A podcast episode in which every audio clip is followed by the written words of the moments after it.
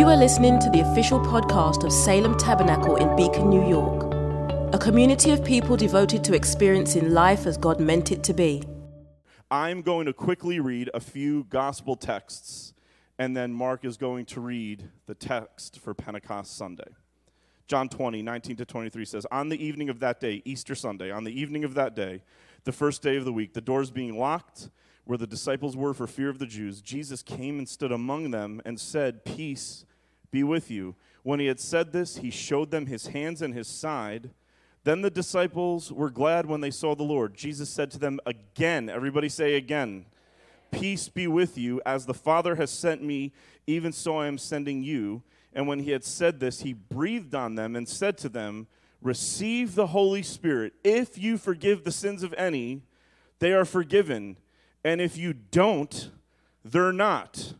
Do you hear the sarcasm in Jesus' voice? If you forgive people, you're doing my work and they'll be forgiven. If you don't forgive people, you're doing the devil's work and they will not feel forgiven. So, guess what we should be doing? Forgiving. The word of the Lord. Next one. Paraphrase there. On the last day of the feast, the great day, Jesus stood up and cried out, If anyone thirsts, let him come to me and drink. Whoever believes in me, as the scripture has said, out of his heart will flow rivers of living water. Now, this he said about the Spirit, whom those who believed in him were to receive. Listen, for as yet the Spirit had not been given because Jesus was not yet glorified. The word of the Lord. From the book of Acts, Acts uh, second or two, 1 through 21. When the day of Pentecost arrived, they were all together in one place. And suddenly there came a heaven and a sound like a mighty rushing wind, and it filled the entire house where they were sitting. And divided tongues as fire appeared to them and rested on each one of them. And they were filled with the Holy Spirit and began to speak in other tongues as the Spirit gave them utterance. Now there were dwellings in, or there were dwelling in Jerusalem Jews, devout men from every nation under heaven. And at this sound, the multitude came together, and they were bewildered, because each one was hearing them speak in his own language.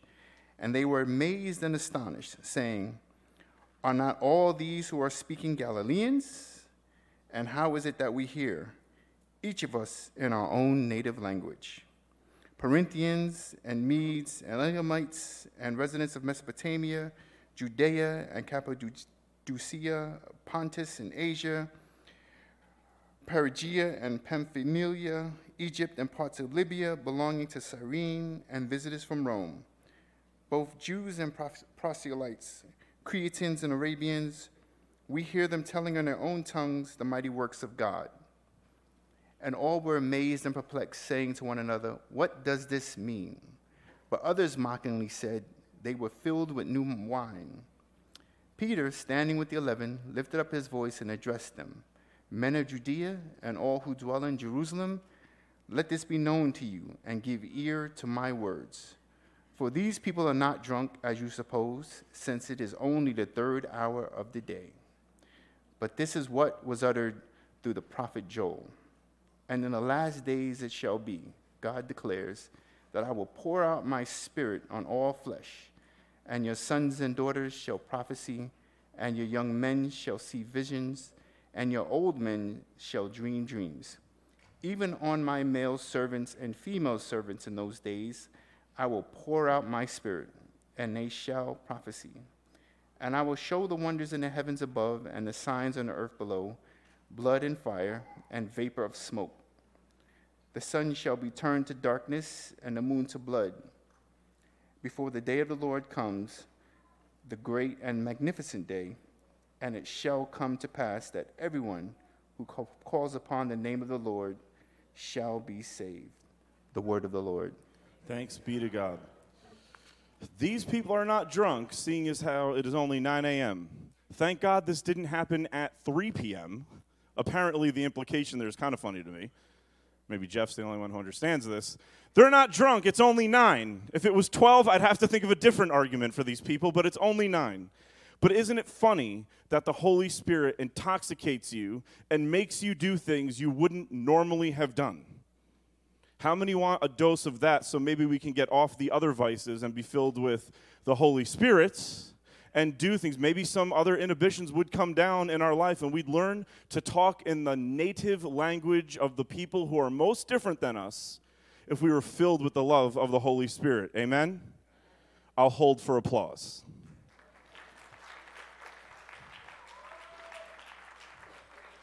I don't need that applause, but those of us who feel the most alienated and ostracized by the secular culture need to hear groups of people say, I want to be filled with the Holy Spirit so I can learn to speak the language of those who are most different than me. Because the church, when it does that, can bring a lot of comfort and restoration to the world around us. Amen?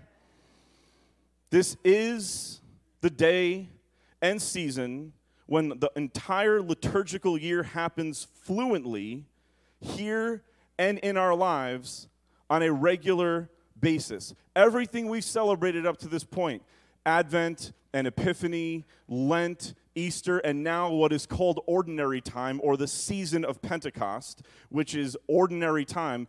How many want the ordinary reality of our life to be a life filled with the Holy Spirit? Amen? As that would be ordinary. See, I think for too many of us, the moments being filled with the Holy Spirit is extraordinary, and that's a problem. We, we, we have it as an extraordinary moment because it doesn't happen often enough. If the Holy Spirit filled our life and filled us with manifestations of His gifts, His love, His care for other people, it would be ordinary and not extraordinary, and the world around us would be better off because us being filled with the Spirit would be ordinary and it wouldn't be an outlying moment of grandiosity but it would be an everyday moment of servant love birthed from the cross by the followers of Jesus Christ. And that's what the world needs. The world does not need us to have extraordinary moments. The world needs us to be filled with the ordinary power of God for everyday life, not three hours on a Sunday. And I said three hours intentionally just now. There was a suddenly in the midst of a liturgy. It said, when the day of Pentecost had come, and in the Greek, it said, when the day of Pentecost had fully arrived. And Jacqueline and I have talked to many of you in this room and many of you not in this room about how many people are feeling like our day to day grind is keeping us from experiencing the reality of God. Our routine is keeping us from experiencing the reality of God. And this day, this Pentecost Sunday, this text tells us that the Holy Spirit maintained the routines that He had given since Mount Sinai. Thousands of years before, He set up the feasts of the Lord. One of them was the Feast of Booths, which became the Feast of the Giving of the Law. And they celebrated it ritualistically, traditionally, always, and constantly and the Holy Spirit waited until that liturgy was happening for there to be a suddenly in the midst of routine. When we are faithful to the routines that life has placed us in, we are then open to the suddenly of God. We think when I break my routine and I get some different time, that's when I'll be open to the experience of the suddenly of God, and that's not, that's not the case. The reality is, when we're faithful to our routine and we realize your routine is not keeping you or limiting you from the suddenly burst of God's love in your life, it is preparing you for it. So if you think, I don't have a second to breathe, I don't have time to think, it's one thing to the next thing, I'm telling you right now, Pentecost Sunday says you are ready for an outpouring of the Holy Spirit. Not in spite of your routine, but in it because when he pours over, if he pulled you out of your routine and put you here and then poured his life on you, when you go back into your routine, all you would say every day is, I got to get back out there. I got to get away from this job. I got to get away from these kids. And every mom and dad say, Amen. I got to get away from all of this and I got to get over here because that's where God poured himself out on me. But what happens when he pours himself out on you in the middle of your routine? That means that the thing that occupies your time the most all week is the place where the Holy Spirit pours himself out. Jesus was in deep routine when he chose when he would go to the cross. He did not die during the Day of Atonement, which most of our evangelical theology tells us, not implicitly, but it tells us that we, we, we treat it like he died during the Day of Atonement because we make the cross primarily about the forgiveness of sins. But he didn't die during the Day of Atonement, he died during the feast of Passover. Well, what's the difference? The Day of Atonement is only about the forgiveness of sins, but the Passover is the feast that celebrates deliverance from the enemy that is causing us to commit those sins. So when we look at the routines that Jesus kept, we see deeper truths. We think the cross is only about the forgiveness of sins. It's about that, but it's about so much more than that. It's about deliverance from the enslavement to our own flesh that the devil has reaped on our life. And Jesus delivers us from that. So ro- your routine matters. When he shows up in your life, look at what you're doing not it's not just what he's saying that matters it's when he's saying it to you that matters. You had a terrible day at work and the holy spirit, spirit shows up and tells you something. It's not just what he told you it's when that carries the dna of the future of that word he showed up at this time in my life, on this day of the week, in this moment of this time in my life. That is as prophetic as what he says. 3,000 people died on Mount Sinai during the giving of the law when they disobeyed God. And 3,000 people were saved in Acts chapter 2 after the Holy Spirit came and brought the new law. That matters because the new covenant does not condemn you or enslave you, it frees you and it restores you. And every person who died under the giving of the law was resurrected in Acts chapter 2. That matters. Just so you know, I'm going to assume that you're doing the whole processing thing because this is good. I rarely ever say it, but this is good. So I assume that the dead silence is you desperately trying to process this amazing information. Fair enough? The Spirit, Mary Magdalene, could not anoint the body of Jesus because the Sabbath kept her from going that day. Has anybody in this room felt like your routine is keeping you from doing something important in life? Has, have you ever felt limited by your routines? It turns out her routine kept her from anointing a dead thing, and instead she experienced a very alive Jesus the next day. So, what if we pivot and say, my routine is not keeping me from things, it's protecting me from things? What you think is a demon in your life of a schedule might be the very thing that God is using to point you in the right direction that you wouldn't have gone in if you didn't have that routine.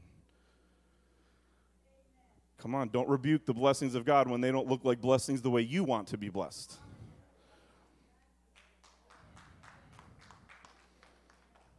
I have to wait for three false applauses now that I made all those comments. The Spirit in Genesis chapter 1 hovers over the face of chaos. Clap here. Does anybody's life feel chaotic sometimes? It hovered over nothingness. We have talked to countless people in this room that feel like they're losing their identity. They're a shadow of who they used to be. There's nothingness. And the Holy Spirit in Genesis 1 hovers over that nothingness and creates in it, not apart from it and not in spite of it, in it, he creates the first temple in the Bible, which is creation. This is why David says he has hung a light in the great tabernacle of heaven. So, in your chaos, in your nothingness, in the midst of your losing yourself, as Stephanie so eloquently said on Mother's Day, the Holy Spirit comes and doesn't take you away from that chaos and nothingness. He births a new temple in you in the midst of it. You don't have to move to experience the grace of God in your life. Take that sentence however you want. It's tough to be friends with so many people in the room because there are just inside jokes like barreling around in my head constantly. So we're just going to move on from that one because I did not mean that the way that somebody may have taken that in the room. I love you all so very much. We love you too, Pastor. Well, thank you. I appreciate it. The Holy Spirit hovers over the tabernacle in Exodus and fills it with his presence, telling us that what's important is not how well we build something, what's important is the God who inhabits what we build. So if you feel like your home is less than, your car is less than, your clothes are less than, the value of those things are not the items themselves, but the Holy Spirit that fills the person who's living in those clothes, driving that car, and living in that home. Your home is a temple of the Holy Spirit, and you can do as much work there as can be done in this room. There is nothing limiting you except people's secular mindsets, which need to be destroyed anyway the Holy Spirit hovered over the womb of Mary and created a third temple. A person became the perfect holding place, not because she was perfect, but because the baby inside of her sanctified her perfectly while he was there. Because when Jesus touches things, they become whole. Maybe some of you think there's nothing good in this life that I can birth or present or offer just wait till the Holy Spirit hovers over you. Your breath will be taken away by how much you can produce when the Holy Spirit hovers over you. In Acts chapter 2, the day we're celebrating today, the birthday of the church, look at your neighbor and say, You look good for 2,000 years old. Spry.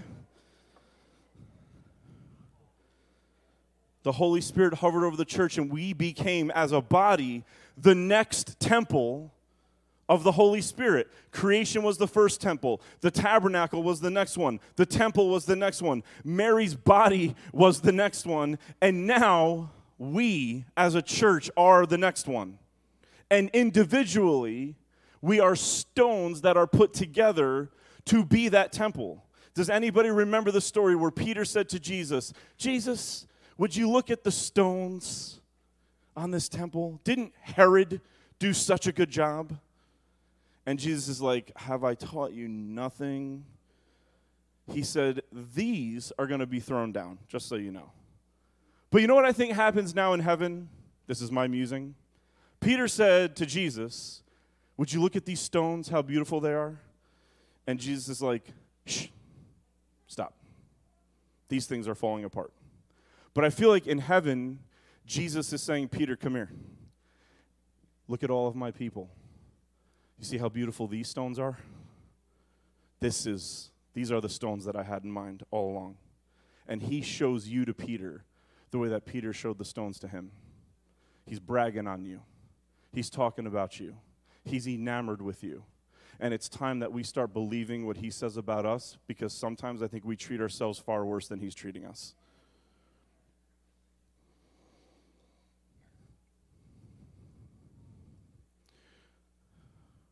We'll come out of the clouds for a second here. Here's a quote from me.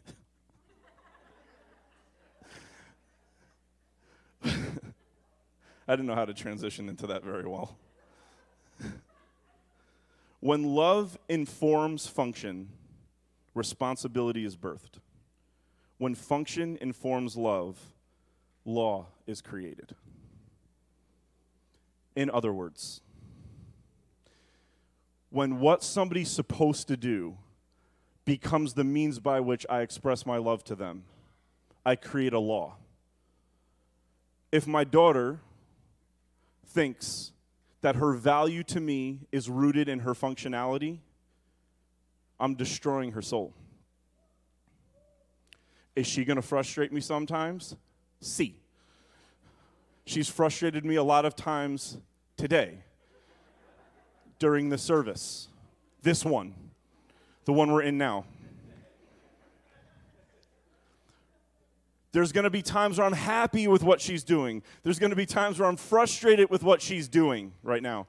There's going to be But here's the thing her value will never rise or fall ever in my life because when it comes to value, she is her own value to me. Her value doesn't get better with good behavior, it doesn't get worse with bad behavior. It's because I value her that my will toward her ebbs and flows in terms of what I want from her, what I want to see her doing but her value doesn't change at all. This is why when Jesus was baptized, the Father said, You are my beloved Son, in whom I am well pleased, when Jesus hadn't done anything yet. But then when Jesus went into the wilderness, Satan said, If you're the Son of God, perform. Because Satan wants us to think that our function is what makes us valuable to God. But God is saying, You were already valuable to me before you ever functioned at all. Your function does not determine your value. My love for you will inform your function so it can be holy. As we say all the time, because we're not working for love, we're working from love in our life. And everyone in our lives should know that our love for them is never in competition with their behaviors, it transcends them, it's bigger than them. Let's put up that picture of Theo. I was trying to do some yard work. Yes, Jacqueline left, and I was like, when she comes back, I'm going to increase this flower bed to be the whole size of the front of our house. And I was shoveling grass, which is such a fun thing to do. You think shoveling snow is fun? Try shoveling grass. God did a good job when He put grass in the ground. So I'm over there shoveling grass, and Theodore was standing in between me, the earth, the shovel, and the wheelbarrow. Which, can I have an ADD moment for a second, please? Can we please normalize calling it wheelbarrow? What is barrow? That's the dumbest word. It's a wheelbarrow. It's a barrel on wheels. I can't stand that it's called barrow. It makes no sense.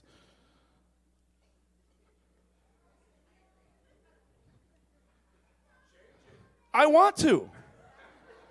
Does somebody know somebody?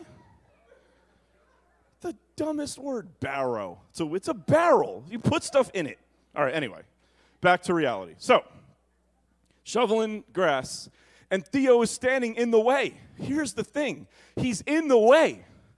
So, look, I have three options. Option number one hit him in the head with the shovel. That is not an option. That's not an option. You can't do that. Just keep shoveling, and if he's in the way, he'll learn not to be. Like, you can't do that. Can't do that. Option number two, and the more evil option, is tell him, communicate to him that I want him here as long as he stays out of the way of what I'm doing. So that he learns from a young age that what dad is doing is more important than him so he can stay on the outskirts of what I'm doing and be around me as long as he doesn't get in the way of what I'm doing. Because some of us have been taught to raise kids that make being an adult easy. When if we're treating kids the way they should be treated, they should make being an adult impossible.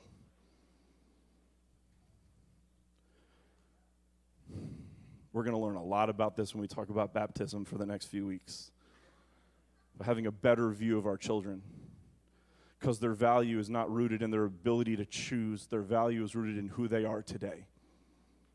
Today. So look at the picture. Look in the background. You see that little golf cart back there? I'm standing where I'm standing, taking the picture. There's my wheelbarrow. Nauseating word. And then behind it is Theo's little golf cart. And it dawns on me, I'm about to say, Theo, stand over here so I can do this. And then I realize he pulled that up next to the wheelbarrow. And I'm like, wow, he's mimicking me. He's doing what I'm doing. He's in the dirt with me, he's in life with me. I'm not going to have too long where Theodore wants to be doing yard work with me let alone being around me at all.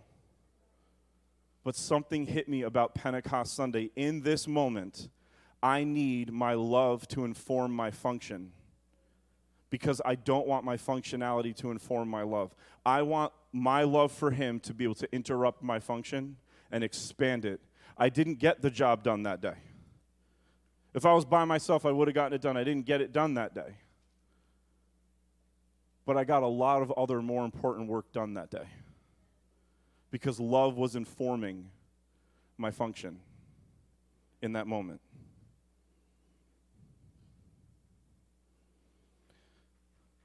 Let's go to the First Corinthians chart.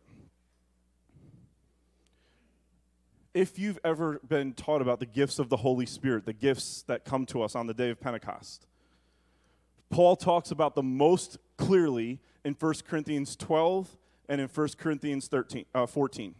In 1 Corinthians 12 and 1 Corinthians 14, we find the gifts, the manifestational gifts of the Holy Spirit, and lengthy teachings on how they are to be used in a way that is decent and in order. This is where the teaching of the gifts of the Spirit come from 1 Corinthians 12 and 1 Corinthians 14. But Paul, doing things the way I wouldn't have done them, interrupts his teaching on the gifts of the Holy Spirit with this little section in the Bible we call 1 Corinthians 13. Does anybody know anything from 1 Corinthians 13? Love is, and does anybody have a tattoo of 1 Corinthians 13? Has anybody had 1 Corinthians 13 read at their wedding or heard it read at a wedding? I've read it. I think I read it at your wedding actually. Yeah, I did. Thanks for including me. I appreciate it. Paul is talking about here's the gifts of the Spirit and here's how they work. And then he talks about love and then he talks about here's the gifts of the Spirit and how they work. And I was thinking about this this week. Why would you interrupt? Why wouldn't you have just done 1 Corinthians 13 first and made that 12? Talked about love and then talked about the gifts of the Spirit. Why didn't you do that? And then I had this image that you're looking at now pop into my mind. 1 Corinthians 12, 13, and 14 actually are Paul's metaphor of the three crosses on Good Friday. Why? Because 12 and 14 are how we function in the Spirit. But 13 is love reaching out to 12 and love reaching out to 14. Because, as he says in 1 Corinthians 13, 1 through 4, if I speak in the tongues of angels and of men, but have not love, I'm a noisy gong or a clanging cymbal. If I give my body to be burned, but have not love, I'm nothing. If I speak in the tongues of angels and of men, and if I give my body to be burned, and if I prophesy, but I have not love, it wasn't the Holy Spirit causing me to do those things because love informs our function. So if we think the Holy Spirit comes upon us so that we can tell everybody how wrong they are and what's wrong in their life and constantly have a word that's never positive, you ever met a prophet in the church? They never say anything nice. I would like a prophecy where somebody just says, The Holy Spirit wants me to tell you, you look handsome today. Thank you. It's always there's something in your life that the Holy Spirit wants you to get rid of. Okay, duh. Of course. Of course there is. Can you ever say something nice like, hey, you look eight today. You look good. Great job on the lawn. You know, something like that. The cross reaches out to each criminal because when love doesn't inform the gifts of the Holy Spirit, we become robbers and thieves. Because when the cross isn't informing how the Holy Spirit functions in our life, we don't we're not filled with the Holy Spirit. You ready? We use the Holy Spirit. And whenever we use the Holy Spirit, we steal from people. We steal their joy, we steal their security, we steal their self confidence. But whenever love is informing how the Spirit functions, we give people gift of life and mercy and forgiveness and encouragement. This is why it says in John 7 the Spirit had not yet been given because Christ had not yet been, uh, because it says, because Christ had not yet been glorified, which in John's gospel, his glory is the cross.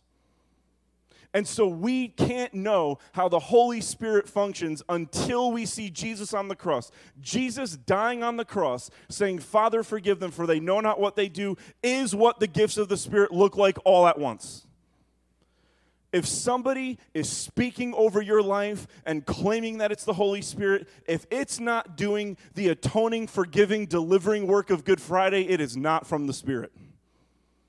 If it's making you feel small and less than, it is not from the Spirit. If it's telling you in so many words that your value to God is rooted in your behavior and not in your body, it's not from the Holy Spirit.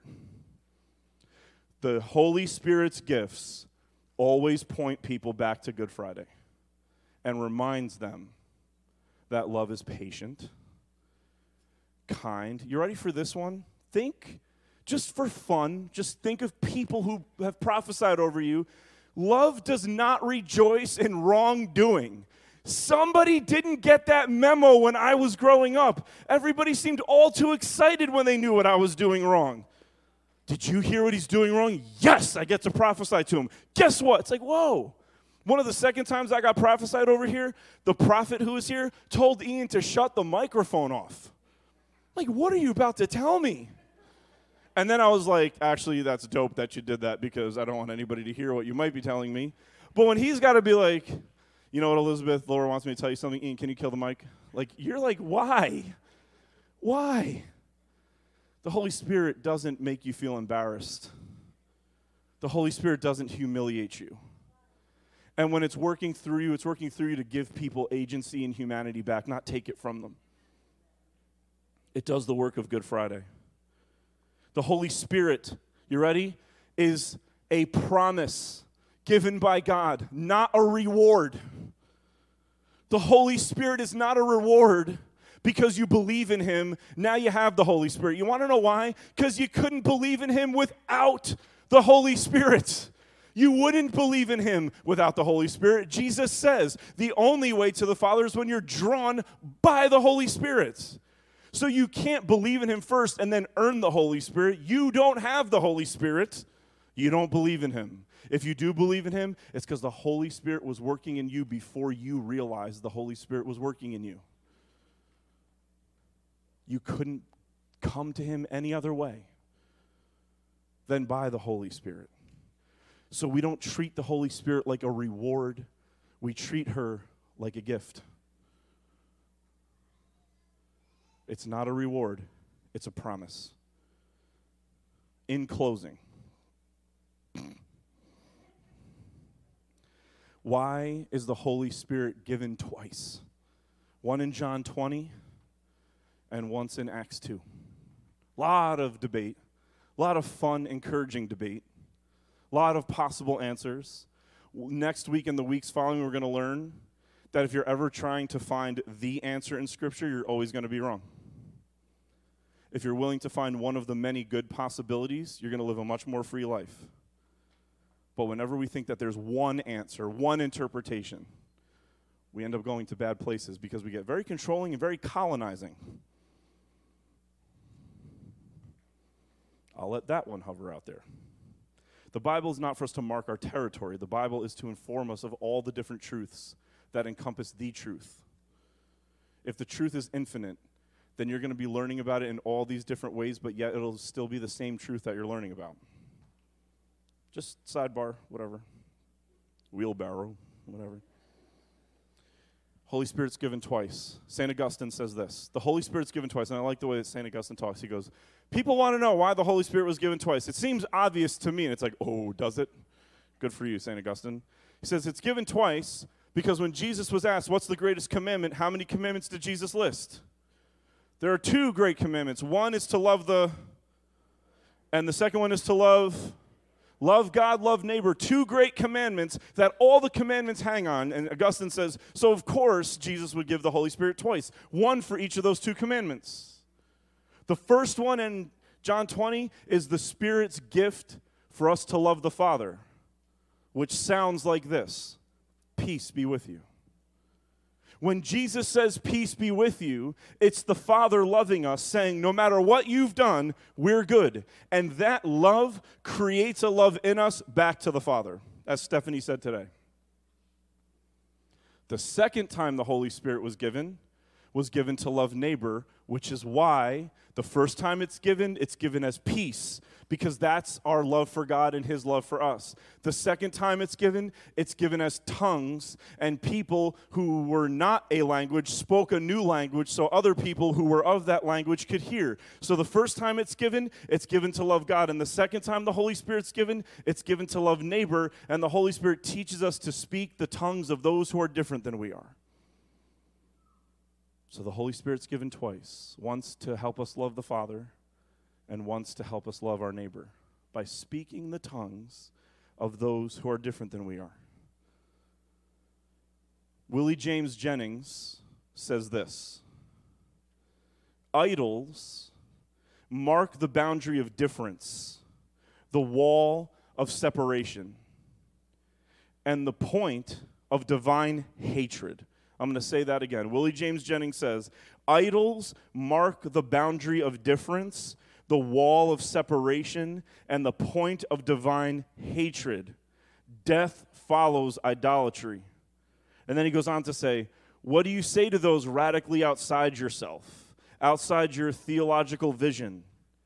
When your speech meets divine desire, not divine hate, the Holy Spirit will tell you what to say in order to create the new in and through your words.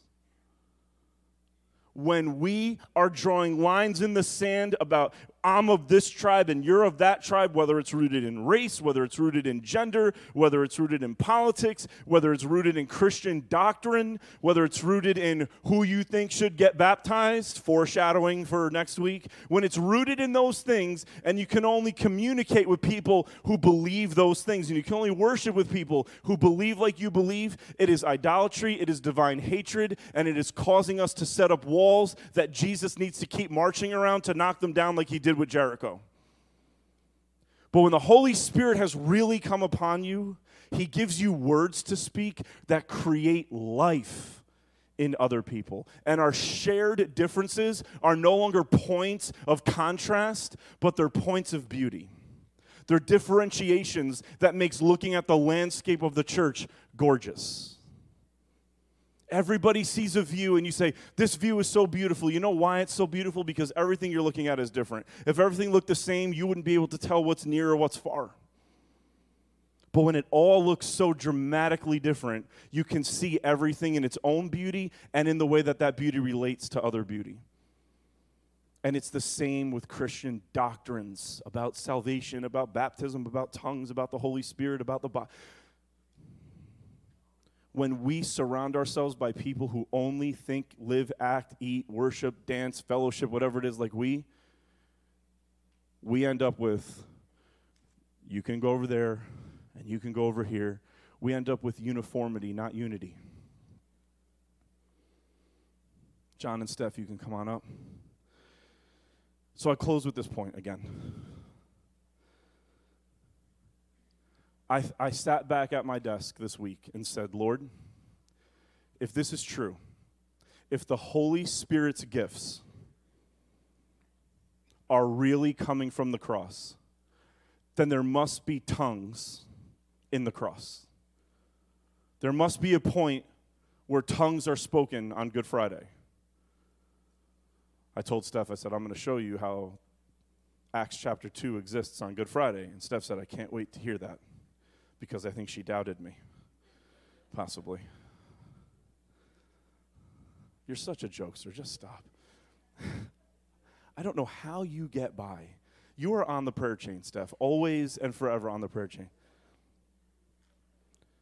I was thinking about it, Lord, because the tongues spoken in Acts 2, it wasn't glossolalia, it wasn't the tongues of angels that were spoken in Acts chapter 2. It was specific languages that were spoken so that other people of those specific languages could hear the worship of God in their native tongue. It redeems the Tower of Babel story, where everybody wanted the same language because they wanted to build a building so they wouldn't be scattered. They wanted their kind here and everybody else's kind there. And the Holy Spirit confused their languages until the day of Pentecost and then he restored our languages. You ready, Salem? Without restoring the difference, he gave us the ability to communicate with each other without making each other the same. The Holy Spirit is your way of communicating with somebody. You sit there and say, I can't relate to my kids anymore. This generation is so different. The Holy Spirit can give you the tongue of their generation so different generations can still communicate and speak to each other the wonderful works of God.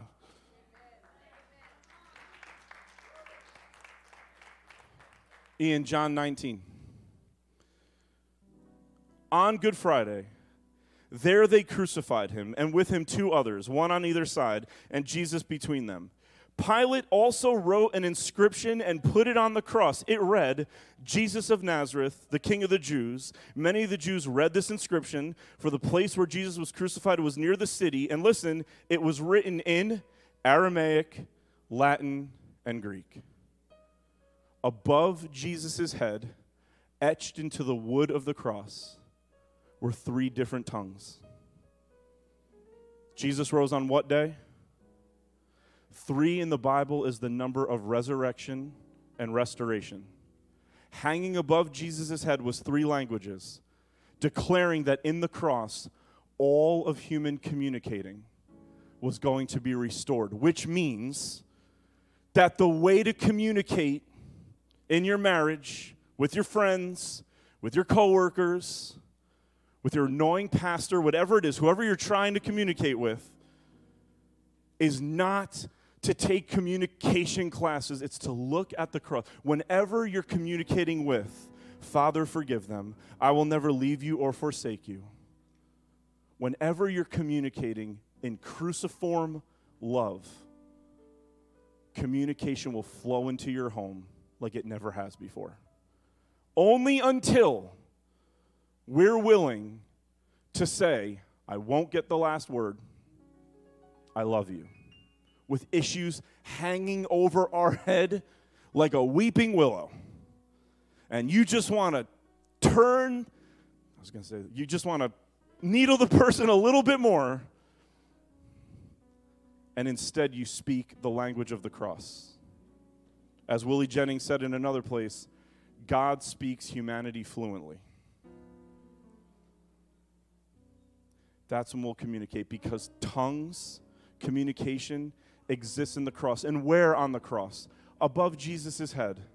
And where did the cloven tongues of fire show up in Acts chapter 2? Above the head.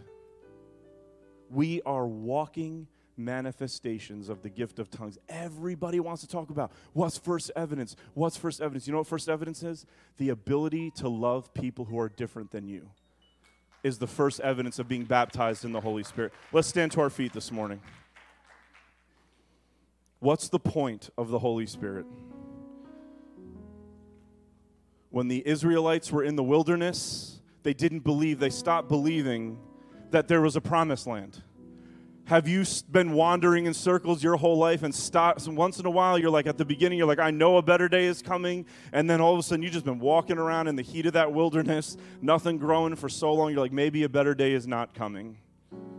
The Israelites got to that point where they didn't believe that a better day was coming and so they sent spies into the promised land and the spies brought back fruit and they brought back fruit that was so amazing they had to carry it on poles. They said, Look, it's true. There really is a land flowing with milk and honey. Look at these grapes. They're gigantic. How wonderful it is. And Israel's spirit revives, and they say, Wow, there really is a promised land.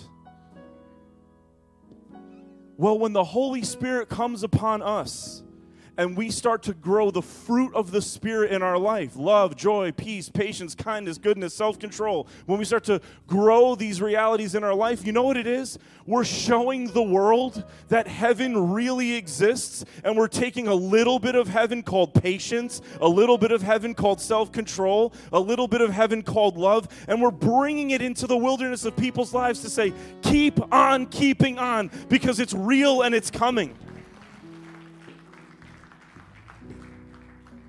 And nothing describes the fruit of the Spirit more than the way Jesus lived his life on the night when he was betrayed. This meal is what the fruit of the Spirit looks like. On the night when our Lord was betrayed, he took bread and he was patient and kind, long suffering, self controlled, didn't rejoice in wrongdoing, but knew he was the truth. On the night when his life shook all the way to the bottom, he was the fruit of heaven brought into the wilderness. They would even call him, when talking to Mary, the fruit of her womb, Jesus. He's heaven brought into the earth, not on a pole, but on a cross, hanging there for us to see that there really is a world coming where forgiveness wins more than vengeance does, where forgiveness wins more than violence does, where forgiveness, as costly and as devastating as it may be, actually gives life in a tomb. And he took the bread and broke it and said, This is my body, which is offered for you. As often as you eat this bread, eat it in remembrance of me. And so, Holy Spirit, we pray that you hover once again over the world, over this church, over your church, over our lives. And I pray that you hover over this meal and make it for your people the body and blood of Jesus, the food and drink of new and unending life in Him, and hover over us also that you would speak forgiveness to our sins and anoint us to walk into the wilderness when we leave here today, bearing the fruit of the Spirit for the life of the world. In your name we pray, and everybody said, Amen. Elder George will be over here, Elder Ron will be over here. Come and receive the love of God this morning. Thanks for listening to the Salem Tabernacle podcast. For more information about us, including gathering times and our location, check us out online at salemtabernacle.com.